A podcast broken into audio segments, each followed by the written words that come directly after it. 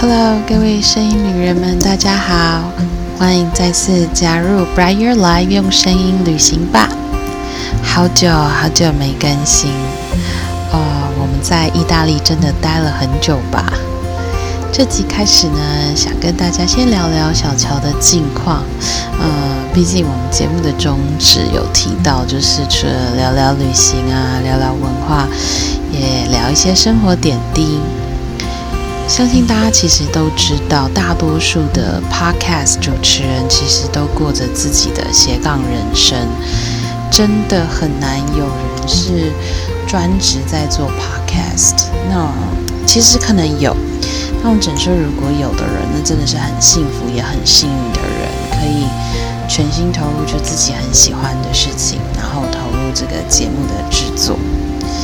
好吧，那我们就来谈谈，嗯。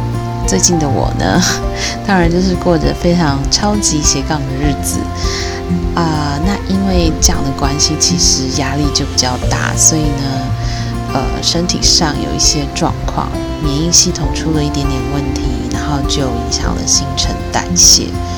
不过目前已经慢慢调试，还有治疗当中了。所以其实节目开始也很想要真心的提醒收听节目的大家。一定不要忘了，在忙碌的生活中呢，要停下脚步，或者试着转换心情放松。我常觉得呢，所谓的放松，或许不是行动上或者就是肢体上这样放得很慢的意思。我觉得比较重要的是心理层面上面，就是我觉得心理压力真的很容易让人家生病。那另外还有一个很重要，叫做睡眠。我觉得睡眠时间其实也一定要充裕，然后不要太晚睡，身体才不会跟你抗议。好的，更新了一点自己的近况之后，当然我想大家的重点，我们应该还是摆在我们要一起去旅行了嘛。那我们带着愉快的心情踏上今天的旅程喽。今天这集呢，小乔带大家去哪？呃，我们其实是要前往意大利的首都罗马。我记得小时候第一次听到这个名词“罗马”的时候呢，是呃从从我爸妈的口中提过一部很老的电影，叫做《呃 Roman Holiday》，呃中文翻译成《罗马假期》。当时候其实还不懂为什么假期里面会出现马，那更不懂呃什么是 Roman，只知道 Holiday 假期就是放假喽。那直到长大以后呢，才实际回顾了这一部经典的电影。它是由那个 Well 很老的影星啊，Greg 呃 Gregory Peck 呃葛莱戈莱毕克，还有 Audrey Hepburn 奥黛丽赫本他们一起主演的一部老电影，在罗马取景的一部很经典的浪漫电影。在戏中呢，其实就出现了很多重要的一些旅游景点。比如说丰达纳迪特维喷泉，然后 Piazza di spa 西班牙广场，然后还有 La Boca della Verità 贝里达，嗯，贝里达真理真理之口，然后呢，真理之口就是有一个像狮子头，然后有点像人脸的那个大理石雕刻。如果大家喜欢经典老电影的话，有机会把这部片子拿出来回味一下吧。不过，我们今天嗯就要前往罗马，认识一下这个重要的文化古都哦。现在就让我们出发，跟着小乔用声音旅行吧。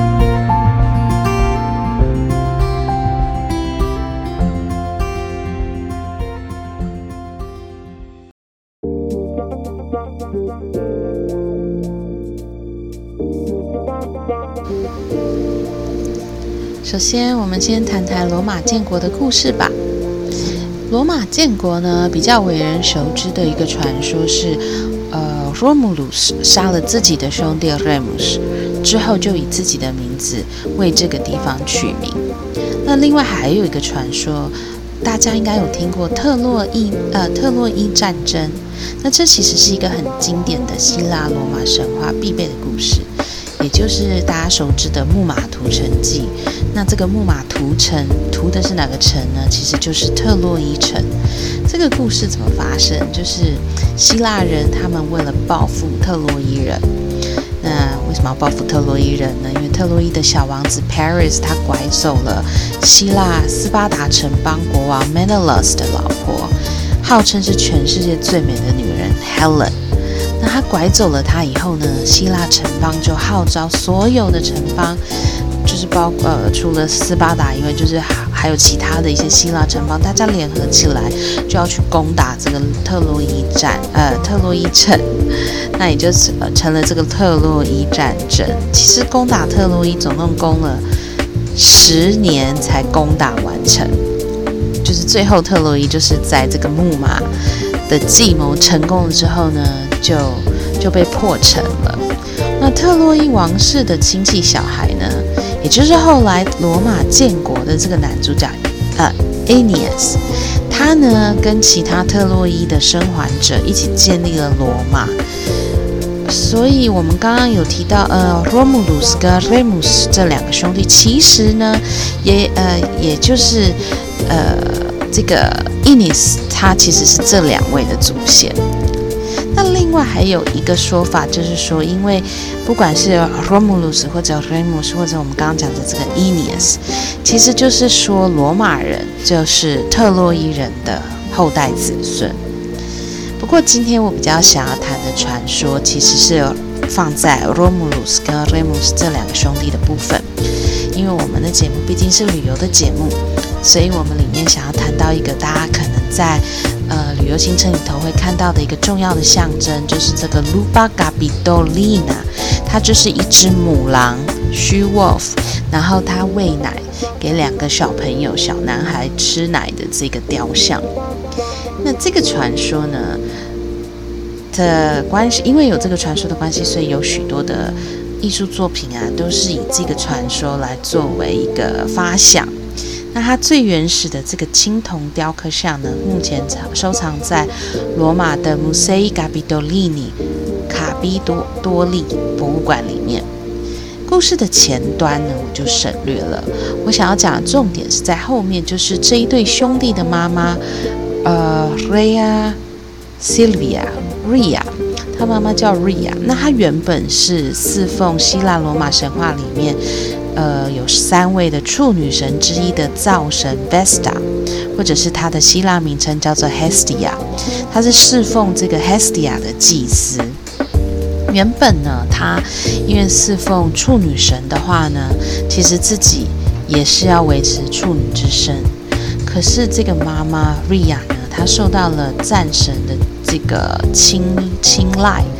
战神也就是 Ares，或者是另外一个名称叫 Mars。嗯，OK，在这个部分，其实我稍微提一下希腊罗马神话的部分哦，其实是很有趣的。如果想要了解西方文化的起源，我真的非常的鼓励大家要进一步的去了解希腊罗马神话。那么我一直说希腊罗马神话，其实希腊跟罗马应该是两个两个。以现在来讲的话，其实就是希腊、意大利两个国家嘛。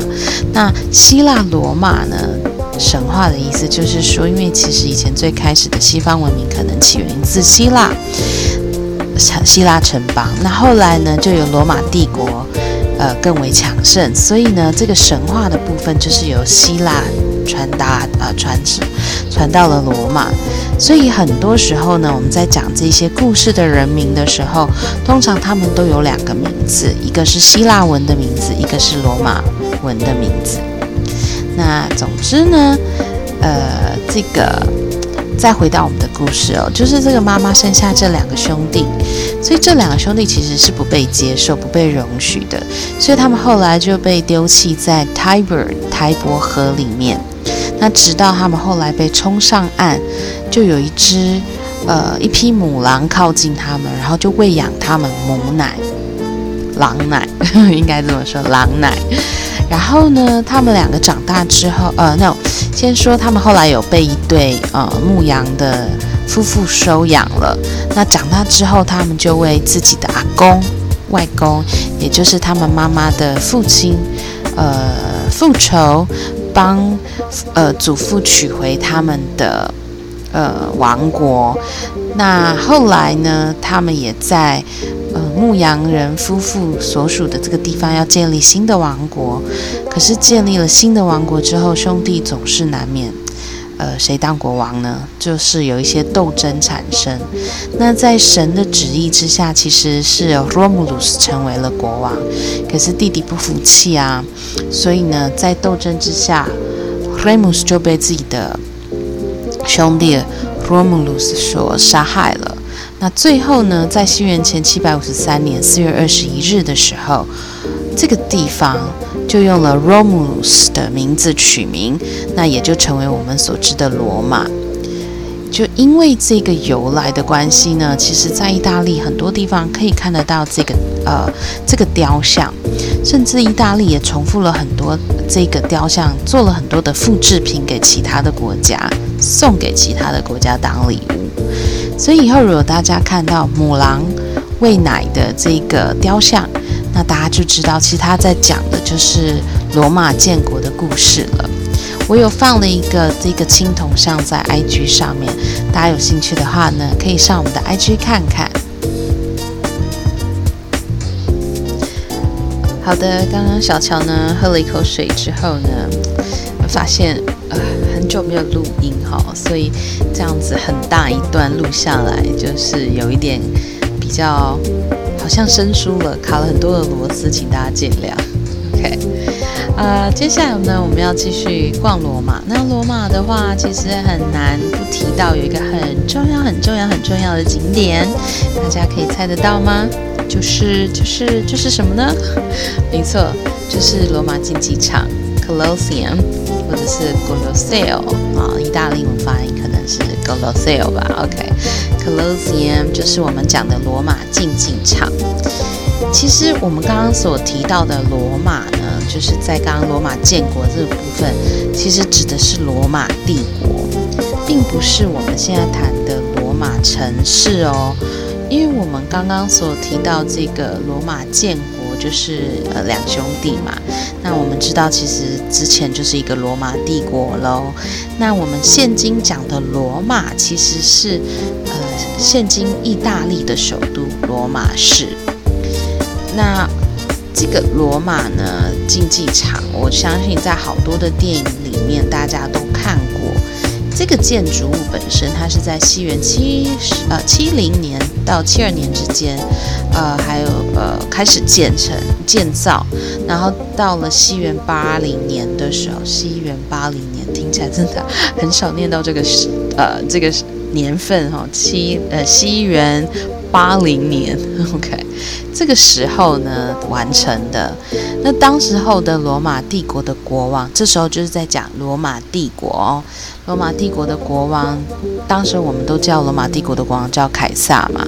那这一期的凯撒是谁呢？他是 Titus，呃，Titus Caesar Vespasianus，这是拉丁文来着，很难念，我们就叫他 Titus。OK，Titus 国王呢，他把这个竞技场开放作为 Flavian Amphitheater，OK，也就是 Flavian 圆形剧场。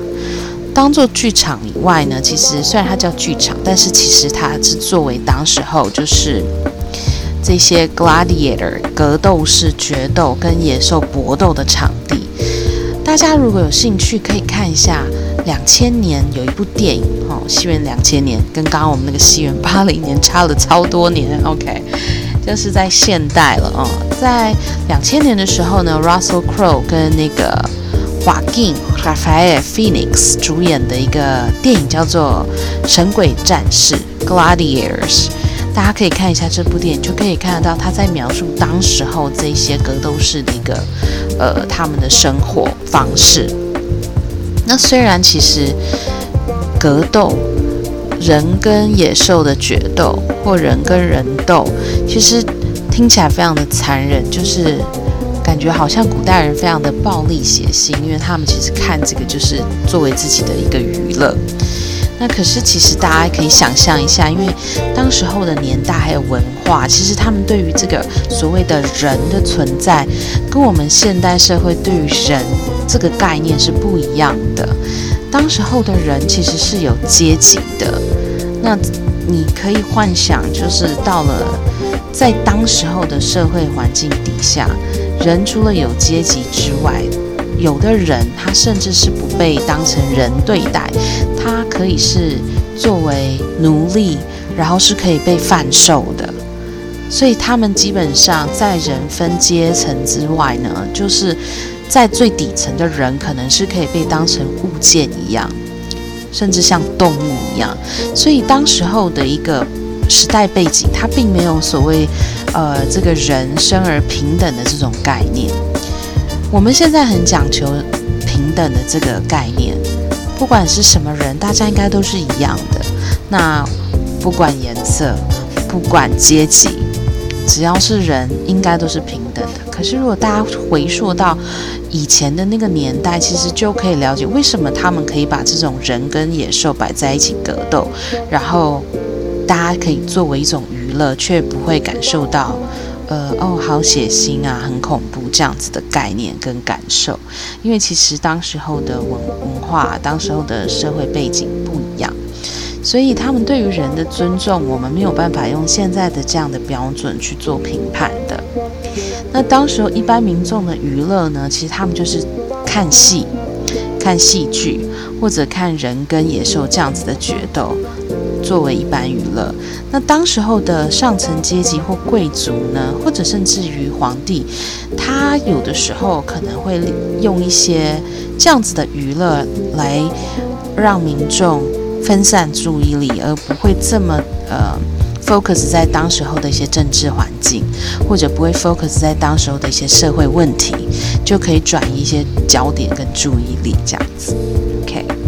好，那我们再回到，我们就说，因为当时候的人他们的一个娱乐就是看戏呀，或者是看决斗，因此我们知道说，其实，在戏剧的发展上面，当时候的戏剧也是非常蓬勃的发展。罗马帝国，那尤其像我们知道很多希腊罗马的一些悲剧，哦，史诗这些一些戏剧的文化发展。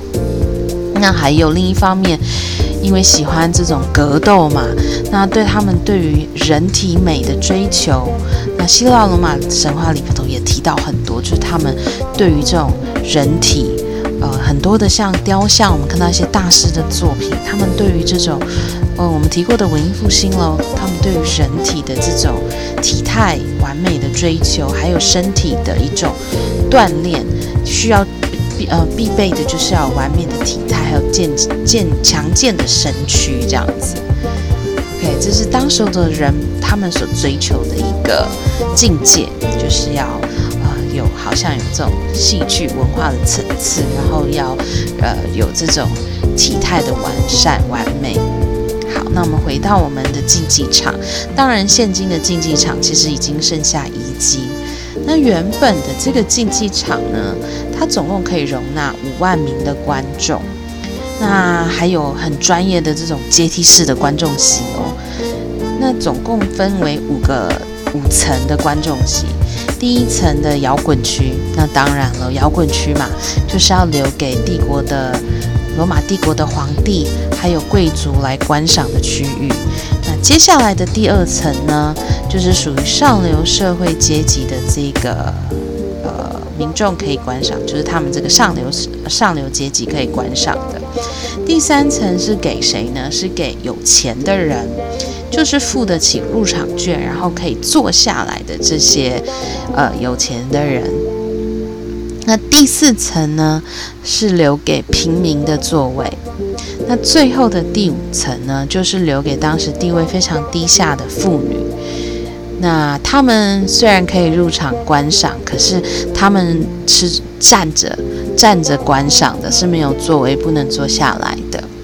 那其实当时候所谓的座位，就有点像现在我们去看电影的时候，你会拿到啊入场券嘛？那入场券。上面电影票上面会有一些座位啊，座位的标示。当时候要进入这个罗马的竞技场也一样哦，他们在拱门上面其实都有标座位的号码。大家可以到我们那个 IG 上面去看一下，这个拱门上面有用那个罗马式数字拼标示的这个座位号码。所以大家可以想象一下，在当时候举行这些活动的时候，大家抢购门票的一种情况。应该其实就跟我们现代抢购某些演唱会门票一样的盛况这样子。另外呢，如果我们谈到这个竞技场的建筑本身的话呢，当然就是因为现在剩下遗迹，所以它的外在啊，面对风吹雨打的座位区或者是楼梯的部分是已经风化了。不过，如果大家有机会近距离去观赏竞技场的时候，其实，在一些他们的呃基础架构上面，我们其实真的可以再次赞叹，就是罗马人真的很会盖东西。我们可以看到他们非常厉害的建筑工法，在一些基础架构上面，可以看到他们把大石头互相卡在一起，然后它却不会脱落的这种情况，已经经历这样几千年哦，还是屹立不摇。那如果我们到了竞技场的地下，地下的话，就是有呃关野野兽的这些呃区域，然后也关以前有关野兽的笼子，然后也有格斗士呃格斗士他们走的一些通道。那这些格斗士呢，基本上他们其实都是一些奴隶或者是罪犯，那也有很多是呃战俘，就是战争里头被俘虏的人。这些格斗士决斗完了之后呢，如果输了，就要接受罗马皇帝最后的指示。到底他能不能留下他的性命呢？如果皇帝觉得这场比赛啊太难看了，或者或者有的时候观众的一些嘘声是会影响罗马皇帝的一个呃判断。如果他认为很难看，或者观众觉得啊这个这一场比赛不好看。觉呃，这个格斗士表现的不佳，那输了这场比赛的格斗士可能就会在皇帝的决定下而被处死，处就是处死了。那如果是赢赢了比赛的格斗士呢？呃，他的命运呢有的时候呢。会受到一些呃贵族女士的青睐，那可能会有一些开心的事情会发生，甚至有的时候可能会有所谓私奔的这样的情况发生哦。那通常呢都会受到很多当时候的女性观众的喜爱。那也有的格斗士呢，在经过很多的比赛以后，都是常常就是皇帝留下他的性命嘛。后他也会得到一些金钱的奖赏，那甚至有的最后最后呢，很棒的情况就是还可以获得自由。那，Well，这就是这一集的节目，不知道大家是不是喜欢呢？我们的罗马当然还没有逛逛完哦，我感觉我自己讲了好多好多，但是其实才讲了一个罗马建国跟竞技场。我希望大家可以继续的期待我们下一集的节目。我们还要继续逛逛罗马，那呃，最后呢是希望大家也可以到我们的呃 IG 上面帮我们按个赞，或者呢在你们所收听的平台上帮我们推荐一下 Bright Your Life 用声音旅行吧。虽然我的更新很慢，但是也是慢慢的、慢慢的我们有进展啊。OK，我希望如果你也真的很喜欢我们的节目风格的话，可以帮忙我们。多多的推广，让更多人可以加入旅行，呃，声音旅用旅行，用声音旅行的行列。Oh my gosh，我的螺丝真的卡的很多，我我一定不会剪掉，我就让它很真实的呈现。OK，我希望能够呢，呃，邀请我们的听众，你可以呃推荐给更多你的朋友，或者你知道有喜欢这一类型节目的朋友们，可以一起加入我们。用声音旅行的行列，让更多更多人可以跟着小乔的声音，我们一起去旅行。我们 Bright Your Life 用声音旅行吧，我们下次再约喽。OK，大家保重身体，下次一起旅行吧，拜拜。